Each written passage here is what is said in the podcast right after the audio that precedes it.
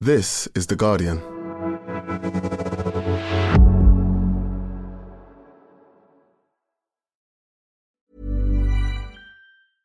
Finding your perfect home was hard, but thanks to Burrow, furnishing it has never been easier.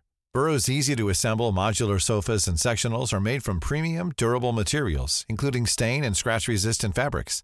So they're not just comfortable and stylish, they're built to last. Plus, every single Burrow order ships free right to your door. Right now, get 15% off your first order at burrow.com slash ACAST. That's 15% off at burrow.com slash ACAST.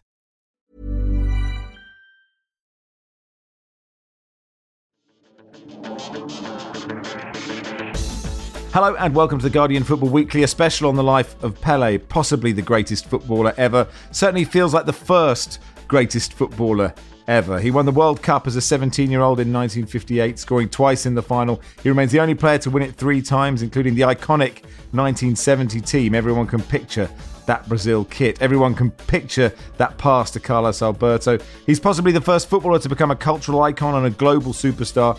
Although debated, he scored a quite ludicrous number of goals, mainly for Santos in Brazil, and literally all over the world in exhibition matches for them. There was also the New York Cosmos years and the life afterwards as a sports minister, the face of all number of advertising campaigns. He wasn't picky. Off the pitch, like many superstars, he led a slightly chaotic life. Perhaps in all those comparisons to Maradona, it seemed like Pele was the sensible one. But today we don't need to decide if he was the best ever. We just want to learn about and celebrate his life. This is the Guardian Football Weekly. On the panel today, Philippe Auclair, thanks so much for coming on. Thank you very much for having me, Max. Feeling honoured to speak about the great man. Sam Kunti, football journalist, author of Brazil 1970, How the Greatest Team of All Time Won the World Cup. Hey, Sam, thanks for doing this. Uh, thank you for having me on. It's a great pleasure. Uh, and Andrew Downie, journalist, author uh, of a number of books, including The Greatest Show on Earth, also about that 1970 team, uh, and also three years into writing a, a Pele biography. Andrew, how are you? I'm fine, thank you. Thanks for the invite. And and you're in Sao Paulo, Andrew, and I suppose the news has been expected for a while. We're recording perhaps a couple of hours after it broke, and it's wall to wall coverage on the UK news channels. What's it like over there? Well, it's wall to wall coverage here as well. I, think the, the the the big difference. I mean, I think back to Diego Maradona dying couple of years ago, and the, mm. those just absolutely incredible scenes where millions of Argentines were on the streets and they were, you know, throwing themselves at the coffin, and then they were at the Casa Rosada, the, the presidential palace, and then they were at the funeral home. Uh, I don't think we're going to see anything like that here in Brazil because simply Pele is, is a lot older. Uh, what he was great in years gone by. People don't have that same identification with him today. And we've also been expecting his death for, for some time. He's been poorly for a long time. So I think that makes circumstances a little bit different here. You've been out on the street chatting to people as well, haven't you? Yeah, and it's quite calm. I mean, out in Sao Paulo, the, the week between Christmas and New Year is always quite quiet in Sao Paulo because people are on holiday. Um, it's normally, you know, as I'm sure you know, it's a chaotic city with loads of traffic and, and, loads of noise. But it's it's been quite quiet. I spoke to a few people, and you know, they were they were they had been expecting Pele to pass away. Uh, I, bumped into one guy who, who told me that he remembered seeing Pele as an 11 year old in 1958 when they were training to go to the World Cup, uh, and he told me some stories about you know what it was like to see him, and of course he said, you know, there was a skinny little 17 year old, and nobody knew who he was going to be. Nobody knew he was going to take Brazil to three World Cups, and nobody knew he was going to be this fantastic player. But that's that was his memory of Pele back in 58. Hard to overstate his significance to the world of football, Philippe, isn't it? But you said in the WhatsApp group rock and roll is Elvis, boxing is Muhammad Ali, football is Pele. Yeah, uh, I think that's, that's my contribution to the evening, really. Thank uh, you so much. Well, and no, I've stolen it. No, but um, I, I, I think it, it, obviously it's generational.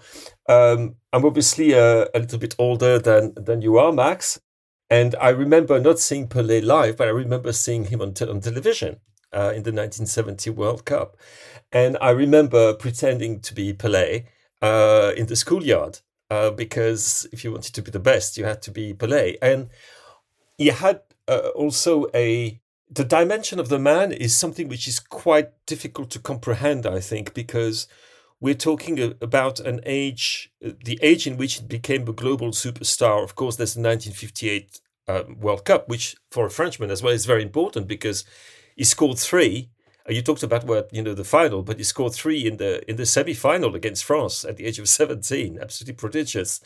Um, but because it's really in the 1960s that it it starts to the cult of Pelé starts to seep through the whole world because of the incessant touring of Santos. And and people are telling each other stories about did you see what he did? Did you see? Apparently the greatest goal he scored was against juve in one of those games and it, it has never been it hasn't been filmed. It was recreated by i think a cartoonist. Um, and it's basically a kind of Pelé doing uh, dribbling past players without the ball ever touching the ground. And yes, I can see Andrew doing in the background, doing this kind of doing, doing, doing, doing, and then slotting the ball past the keeper. Whether he actually scored a goal like this or not, I don't know. But this is how the, the cult of Pelé kind of uh, uh, just spread throughout the world without without television uh, without um, the internet, obviously, but simply because what people were telling each other after seeing him in the flesh or just reading uh, the, uh, uh, the, the accounts had been written by by reporters, and so perhaps because of that, the mystique is even greater, because we created a fantasy Pelé in our minds as children or young men and women and then when we could finally see him in Glorious Technicolor, which was in 1970, you know what? He was genuinely as good as people said he had always been. And so, yes, for people of my generation and the generation before, and I'm sure some generations after that, um, he is to football what Elvis was to rock and roll. He invented football. It's as simple as that. And that mystique, Sam, you know, it does, it feels like it starts in 58 because that is such an extraordinary achievement as a 17 year old, isn't it? We, we sort of look at young players now, and anyone is, you know, we talk about Jude Bellingham, go, well, he's just 19. This guy scored two in the World Cup final. And it was the first winners not like on home soil or on their own continent. Extraordinary achievement. Yeah, absolutely extraordinary achievement. And even more so if you think about that. Pele at the age of 17, being a teenager, and Andrew just told that Kate story about uh, Paulista person who saw that skinny uh, teenager train ahead of the 58 World Cup. When you come to think about it, Pele actually, when he was called up for that squad in 58, he sat at a transistor radio in Santos. And when his name was mentioned on the radio, he didn't express any surprise he was genuinely prepared to play the World Cup, and he thought he belonged there. Now, obviously, as you know, he he only uh, came in um, in the third game against the USSR when Brazil were in need of a win and were in in, in a need um, of of some magic. And together with Garrincha and midfield maestro Didi, he kind of pulled it off. But that was Pele's dramatic entrance. Uh, on the world stage and I think in that kind of uh, moment, he also became Brazil's ambassador. Um, he became that first uh, icon of Brazil, icon of the game, icon, uh, global superstar. And that's quite remarkable. And I think what Philippe says is, is, is right. We kind of invented this mystique, this person, because all these many years later, a Scots, a Scotsman, a Belgian, a Frenchman are still talking about Pelé even though um, at his peak, which is in the early 60s, as Tostao always says, TV was still not really around. And that was, uh, I think, in a way, also makes this all so fascinating. Yeah. And also, it makes 1970 so, so key because by 70, he's already this superstar, but it's the first time that we we see it and we see it it's the first world cup in color as well i don't know if that makes a difference but with that kit as well and it, like everything about that final and that pass to alberto as well yeah it's i mean Pelé scored we're told 1,281, 2,000, 1,281, 1,282, 1,283 goals. But only we only have around half of them on tape. And it's it's I always think that the 19 what we have from 1970 because we because we have that in color uh, and because we have that on tape, it's kind of like having the white album and yet not really knowing about yesterday or Lucy in the Sky with Diamonds. You know, there's all this like amazing, amazing stuff that went on beforehand, and we only have you know the opening bars of it. We don't really have it. We, we, we can't really see how brilliant he was at his peak in 62 and 63. When in 62 and 63, he took part in, I think, 11 different tournaments and he won 10 of them. And the only one he never won was the Paulista State Championship because Santos had to play some other games with reserves uh, because they had so many games on. Yeah, that Santos story is is mad, right? I was just reading about it, right? In 1962, by the time he gets to 62, Sam, he's he's basically shattered because Santos cash in on Pele by just going everywhere and playing football matches sort of almost every day and like you know traveling overnight and then getting a bus here and playing them. And then it's sort of just sort of we complain about fixture congestion now but this is mad world where Santos are just having their own tournament with everyone. Yeah Pele was the magic money tree. And don't forget he was the magic money tree by then for Brazil as well. They would take him on friendly tours crisscrossing Europe uh, sometimes playing in Asia Latin America, Africa. So both Santos and uh, Brazil saw Pele actually as, as a way of making money. So that's something that's always been in the football industry. Um, I think Pele dealt actually very well with all of it because he actually never had any time to recover in between matches. So from 1958 until I think, you know, uh, early 70s, he was basically playing a game every two, three days. And when you come to think of it, at such a uh, elite level, that's uh, really demanding. And it's incredible that he kind of um, kept up his level for all those many years. Especially when you think of the type of defending he had to face in those games, uh, which is a little bit more agricultural, perhaps, uh, than, you know, which explains, by the way, even though, you know, he's a three time World Cup winner, but in 1962, he actually played a game and a half uh, because he got injured. And in 66, of course, he was famously kicked out of the tournament by the Bulgarians uh, and then by the Portuguese. And uh, he, he, could otherwise have been a, a four time World Cup winner. and uh, yes, I mean, the, the stamina is absolutely unbelievable as well when you realize that when you watch his, his game was not just about silky dribbles and wonderful touch with both feet, but he was also a very physical player. At the 1970 World Cup, Pele committed 23 fouls, more than any other player. It's like Ashley Barnes.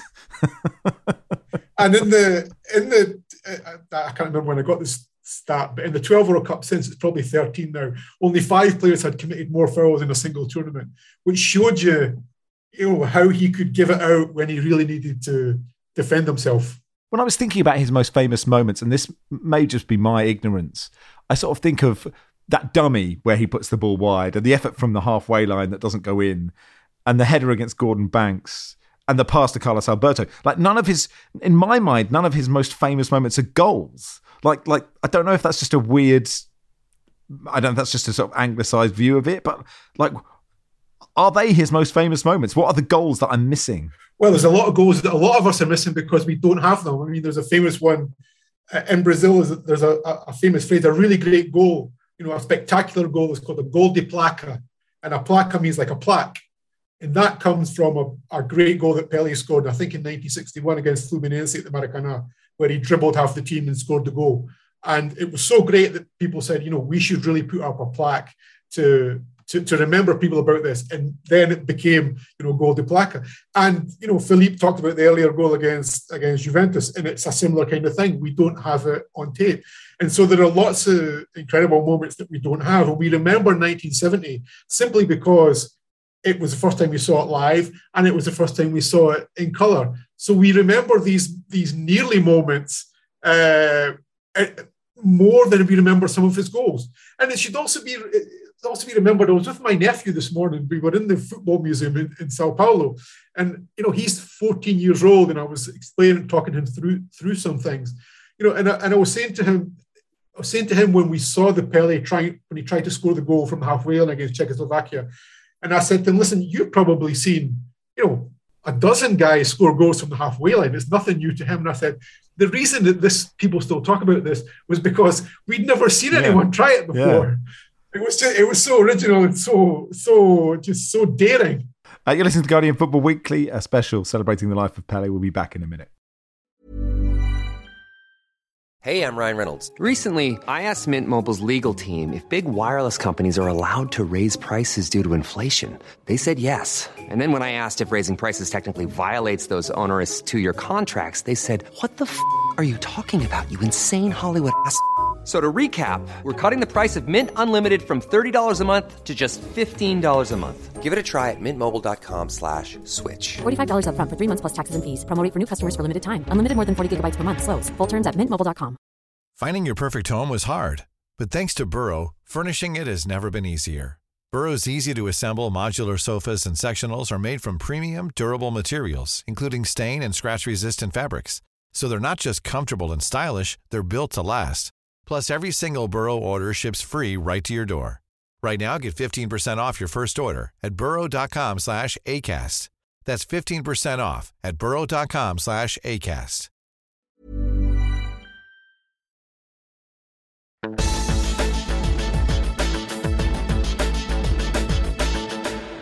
Welcome to part two of the Guardian Football Weekly. Philippe Neymar's been on social media and he, he said something before Pele. 10 was just a number. I've read this phrase somewhere at some point in my life, but this sentence, beautiful, is incomplete. I would say before Pele, football was just a sport. Pele has changed it all. He turned football into art, into entertainment. He gave voice to the poor, to the blacks, and especially he gave visibility to Brazil. Soccer and Brazil have raised their status thanks to the king. He's gone, but magic remains. Pele is forever. But that's quite interesting that he sort of defines the number 10 as well, which is now such a sort of iconic number. Or do you not necessarily buy that? Which is all slightly odd in my view because Pelé was not a number 10.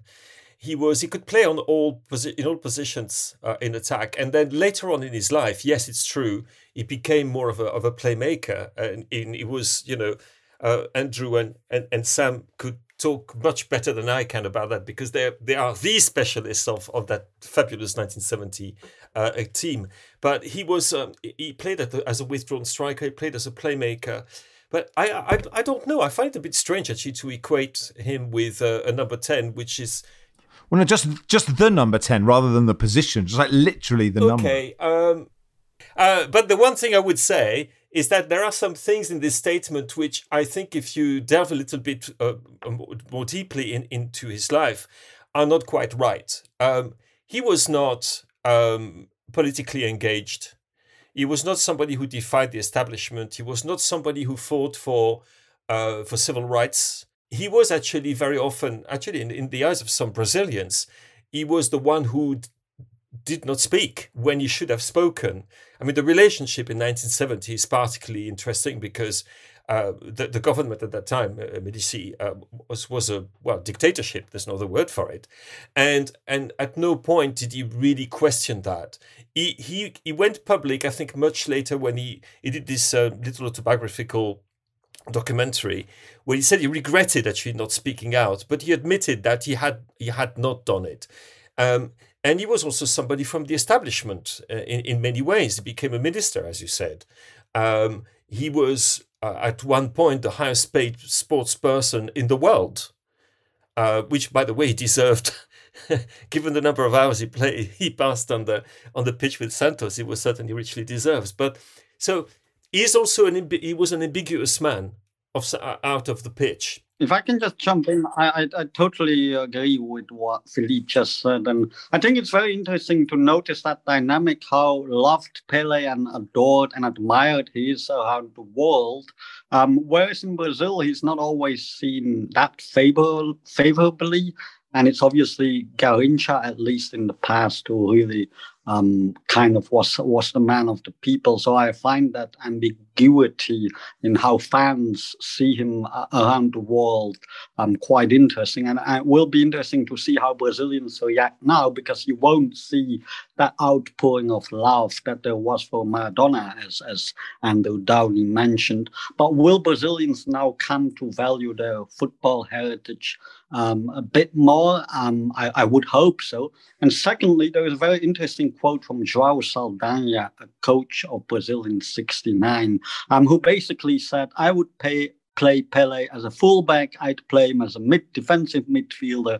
I'd play him as a goalkeeper. And you know, you know there's that famous, there are a few famous photos of Pele being a goalkeeper um, during training sessions.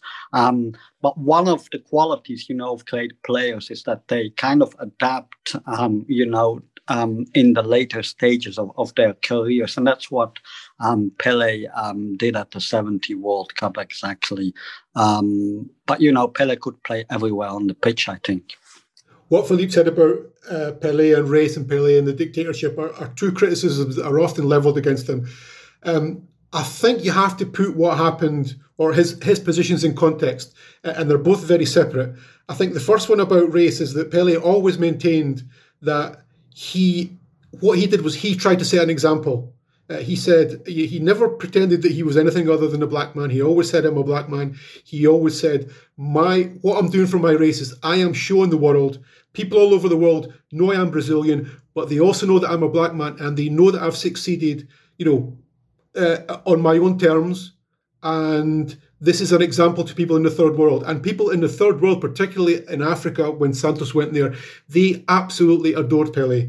And I think that is that context is, is, is really vital to the whole question about race, as is the fact that you often we often make the comparison with Muhammad Ali. Um, Muhammad Ali grew up in a time where civil rights in the US were were, were, were going crazy. The, the you know uh, African Americans were were, def- were demanding their rights on, on every kind of in every kind of uh, camp and every kind of level. Uh, Brazilians weren't doing that at that time. So Muhammad Ali, for example, spoke out, but he had guys like Martin Luther King and Bill Russell and Michael Lewis and Martin Lewis. He he, he had all these people who who could serve as an example for him. And Pele didn't really have that. He was a poor unlettered, unschooled guy, and his parents always brought him up to say, you know, keep your head down, serve as an example, and do things properly. And that is an example to show that black people can can do well. And the thing about the dictatorship is also is also a very valid criticism. Pele didn't speak out against the dictatorship, but neither did very many people, and certainly no footballers did.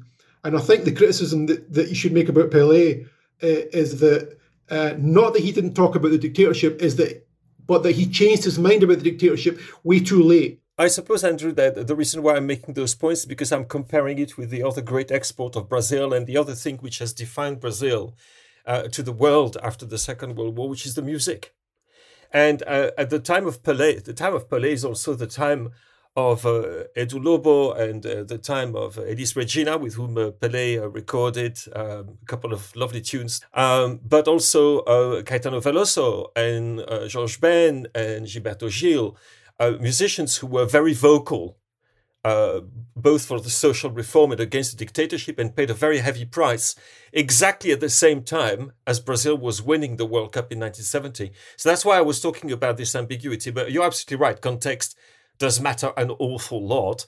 And it's just to put, you know, it's it's there's a lot of light and shade. Not not when it comes to the the player was a genius. The player was for me the greatest there's, there's ever been, and in a way, in a dimension all of his own that no other player can inhabit. It doesn't matter how good you are. He was playing in, in, a, in a different. I think it is um, is it Puskas who said that, or Di Stefano who said that uh, there might be uh, greater players, but talking about uh, Pelé um, as as a mere player is wrong.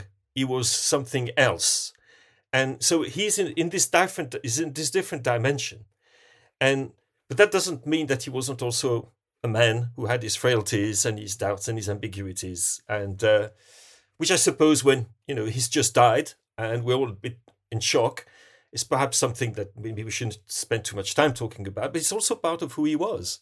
Uh, all right, that'll do for part two. Back in just a second. Every fan knows the right player in the right position can be a game changer. Put LifeLock between your identity and identity thieves to monitor and alert you to threats you could miss. Plus, with a U.S.-based restoration specialist on your team, you won't have to face drained accounts, fraudulent loans, or other losses from identity theft alone all backed by the LifeLock Million Dollar Protection Package. Change the game on identity theft. Save up to 25% your first year at LifeLock.com slash aware.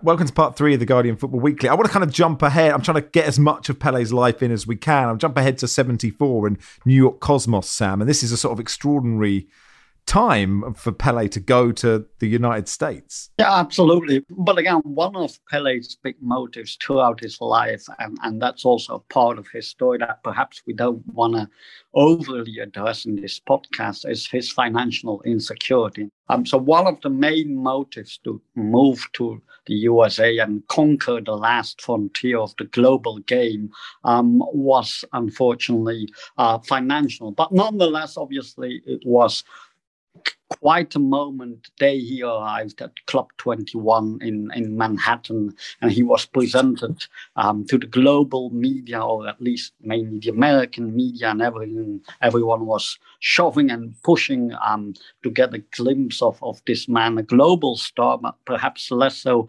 um, in the United States. Um, and then the rest, of course, is history. Pele kind of um, did conquer um, the United States and football with the New York Cosmos, a, a sort of, um, you know, Harlem Globetrotters um, filling stadiums um, everywhere um, around the United States.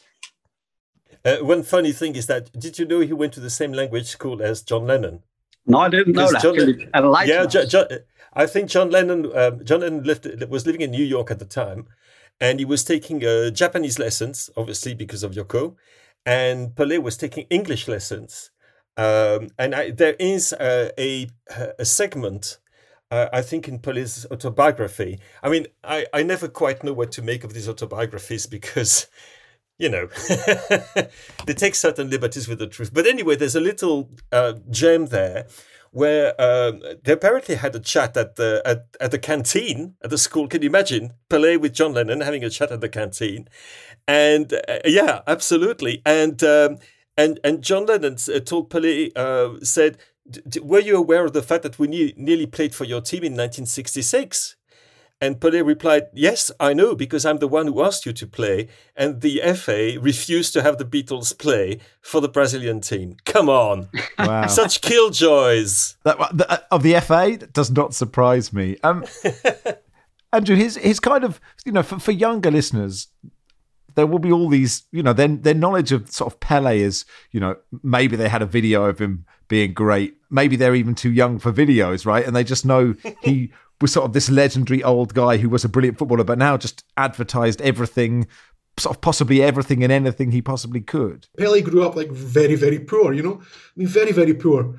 Um, and he was always kind of, he was always petrified that he was going to lose all his money. And with good reason, because as Sam just said, he lost a lot of money at least twice. He hired agents who, you know, spent all his money and he got involved in business projects that that ended up losing him more money than, than making him money. And he was always, you know, really worried that the same thing was going to happen to him as had happened to players that he had seen. He remember him talking about once he went into a he was he wanted to buy his mother a, a fridge and this is not long after he had started, and he went into the, the, the shop to buy the fridge, and the guy who was selling the fridges was a player that Pele had known as he was a kid. And it was always in his mind that I don't want to be you know, I don't want to be 40 or 50 selling fridges. So uh, right. I, I, have to keep making money. I have to do this properly. And there was another story that he was in, he was in, when he was in New York even, this was this was he had like a Mustang or something. He had went to the airport, picked somebody up, and when they went back, they never took like the, the expressway. He took some other back road, and somebody said, "Why are you taking this back road?" Back road, and he said, "Well, the expressway costs seventy cents on the on the toll." you know, and, and, and I've heard a lot of these different stories from different sources, and they all kind of amount to the same thing that everyone said, you know, Pele, he was kind of tight fisted. He was he just looked after his money and was very, very worried about it. You did mention before we came on air, Philippe, there is this amazing video doing the rounds of uh, you know, sort of of basically, you know, oh yes. If you thought Cruyff, you know, did the the Cruyff turn. Pele did it first. And it just goes through sort of these great footballing moments, and Pele has every done every single, yeah, every single trick in the book. Uh, you know, the elastico, Ronaldinho, or the uh, the uh, deadlift for Yamota. Is that that's right? Uh, my, my my Portuguese is, is appalling. and um, uh, or the uh, the kind of free kick that Juninho Pernambucano uh, or Sinisa Mihailovic used to score, well, he scored those as well with both feet. And um, the, what we call the sombrero trick uh, in French, which is when you juggle the ball over the head of uh, your opponent. He did that many, many times. And in fact, every single trick in the book is in that video. It's actually quite extraordinary. Um, I mean, as, as a work, by the way, as a compilation, it's absolutely phenomenal. And yes, you realize that he was um, uh, yeah, that's why I say he invented football. Because also for many, I think for many of the audiences who discovered him when he was touring with Santos, they'd never seen football like this before. Ever. Absolutely never. I mean, there was trickery, there were feints and dribbles, and there were wonderful players, silky players, you know, the Sindelars and the Magic Magyars and so forth. But this was not that kind of level because he allied to that the athleticism which is completely new and which is something which also I think we, would talk to anyone who watches him in 2022 is that he has this mixture of athleticism, skill, not grace, but power, uh, imagination, daring, all of these things, he has them, which is a very modern mix, which is why he, he jumps out of the screen sometimes when you watch some of the old games and you look at the players around him, they do look like players from years gone by. Wonderful players, but playing a different kind of football. He seems to have been teleported from our era or even the future into those games and to be playing in a completely different, a completely different game, which is another reason why you can say he invented football. Are there, you know, if you were to go and watch, I don't know, three Pele games that exist, like what, what game, what, what should we go back and watch to really understand how brilliant this guy was? Well, I would start personally with uh, Benfica Santos from 1962, and that's for the simple reason Intercontinental Cup. Um, Santos win the away leg, I think, 2 5. And for the simple reason that Pele considers, at least according um, to what he uh, what's written in the autobiography, he considers that to be his best game ever. Um, so there's there's no argument there. I would say Benfica Santos is the first game. Um, second game is probably um, I would go for Brazil, um, Uruguay perhaps because that represents Brazil, Italy. But you know, in with the semi-final in '70, you've got the greatest goal that never was. Um, I think that represents Pele and Brazil in in that age at their best because they kind of reduce the spectacle, the competition of World Cup semi-final to its essence. It's simply a game. And obviously by the second half, Brazil had kind of reduced um, Uruguay to bystanders. Um, and then as for the third game, I'll, I'll leave that to Andrew. Oh, God. You put me on the spot, Sam. Come on. yeah. Oh dear, I don't know. Uh, I don't know. I, I, will tell you one interesting thing that's peripherally related is that his first ever game was against Corinthians de Santo André. Uh, he came on as a substitute and scored uh, as a 16 year old, I think. Um, and then I was I was supposed to go and interview Edinho, his son, last week. This week, obviously cancelled. But when I was researching that, Edinho's first first game in goal for Santos was against this same small club on the you know halfway between Sao Paulo and, and Santos uh, as a goalkeeper. But as a, a game, I, I, I, can't think. Well, I, I, well, if we have to be fair, then let's go for the. I don't know. It's a 58 final, a bit cheesy, but that's where you see him as a teenager storming onto the world stage, and he scores two brilliant goals against the, against the Swedish. That lovely volley and then the soaring header um, so with those three games, you'd probably see him at you know three different stages in his career. I think we should throw this over. We should throw this over to Philippe to to, to complete it with the, the number three. No, no, no. That's it. You've got the hat trick. But one thing I would say, and uh, which we haven't touched upon because we all agreed on that, but it's not something that all people will agree on. Uh, when people discuss the you know the greatness of Pelé, they always say, I mean, you hear that very often. Oh, but he never played in Europe and which denotes an absolute total ignorance of the state of, of the powers of the power of world football in the early 60s. In fact, in the early 60s, what was the best league? The Brazilian league. It was the best league. They all played at home, And when, and of course, the uh, the big occasion was the Intercontinental Cup, uh, which was which really meant an awful lot both to European and South American teams. And you look at what Santos did in '62 and @63. Well, they they won they won and they won handsomely and which is why we're so happy that that sam uh, took the example of the 5-2 uh, at, at benfica at benfica and what a benfica team. Look at who was in there. You're talking about absolute legends of the portuguese game and they actually flattened them. So the brazilian championship at that time was the very best there was. That's why he played for them. When people talk about uh, the brazilian leagues at that time you know people it's the same old you know tiresome. Oh, farmers leagues. You know, it was only state championships. You know, they weren't competitive. More teams won the Sao Paulo State Championship when Pele played for Santos than have won La Liga when Messi played for Barcelona. So that's how competitive the Sao Paulo right. State Championship was in the 60s and early 70s. What's um what's his legacy, Andrew? That's a very good question because I think his legacy is is mixed up not just in terms of football. It's also mixed up in the question of of race and what he did and didn't do, and it's mixed up in the question of uh, the dictatorship and what he did and didn't do, and it's also mixed up in his personal life.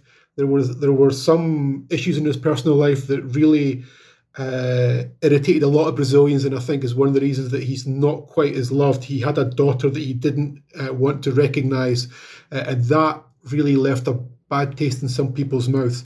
But I think you know, in terms of football, you know, the fact is we are the fact is that we are still debating him today as either the greatest or you know the second greatest or third greatest, which however what you get, however much you want to get into, or however you want to get into that. The fact that we're discussing this guy from the 1960s as one of the greatest players of all time, I think, tells its own story. Yeah, I, I think Andrew's addressed this quite well, but for me it's quite simple. He's the greatest player of, of all time. And just going back to what Philippe said, kind of a player of a different age teleported to the 60s and the 70s.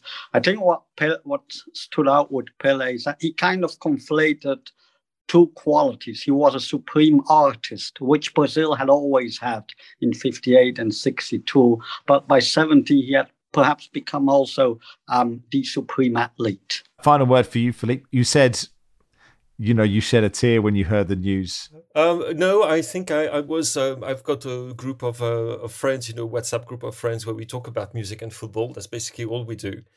And then suddenly we we heard um, one of them, my friend Stuart, just said, "I've just heard Pelé's died," and I, I just I couldn't control myself. I thought, fuck, you know, not him, please. And um, and yes, so that's how much he meant. And um, I mean, to people, as I said again, my generation and generation before that, and generations after that, he he was football. And um, so when you talk about legacy, I mean, what what greater legacy is is there than that? I think you've summed it up, Philippe, as you always manage to do. Um, listen, thank you so much to all of you for coming on at such short notice it is impossible to cover his entire career in this short period of time. I'm sure we'll have missed things out, but uh, um, I've learned so much, and hopefully everyone listening has too. Uh, Philippe, thank you as always. Thank you, Max. Thank you, Sam. My pleasure. Uh, thank you, Andrew. Thank you. Football Weekly was produced by Joel Grove. Our executive producer is Max Sanders, and uh, we'll be back on Monday.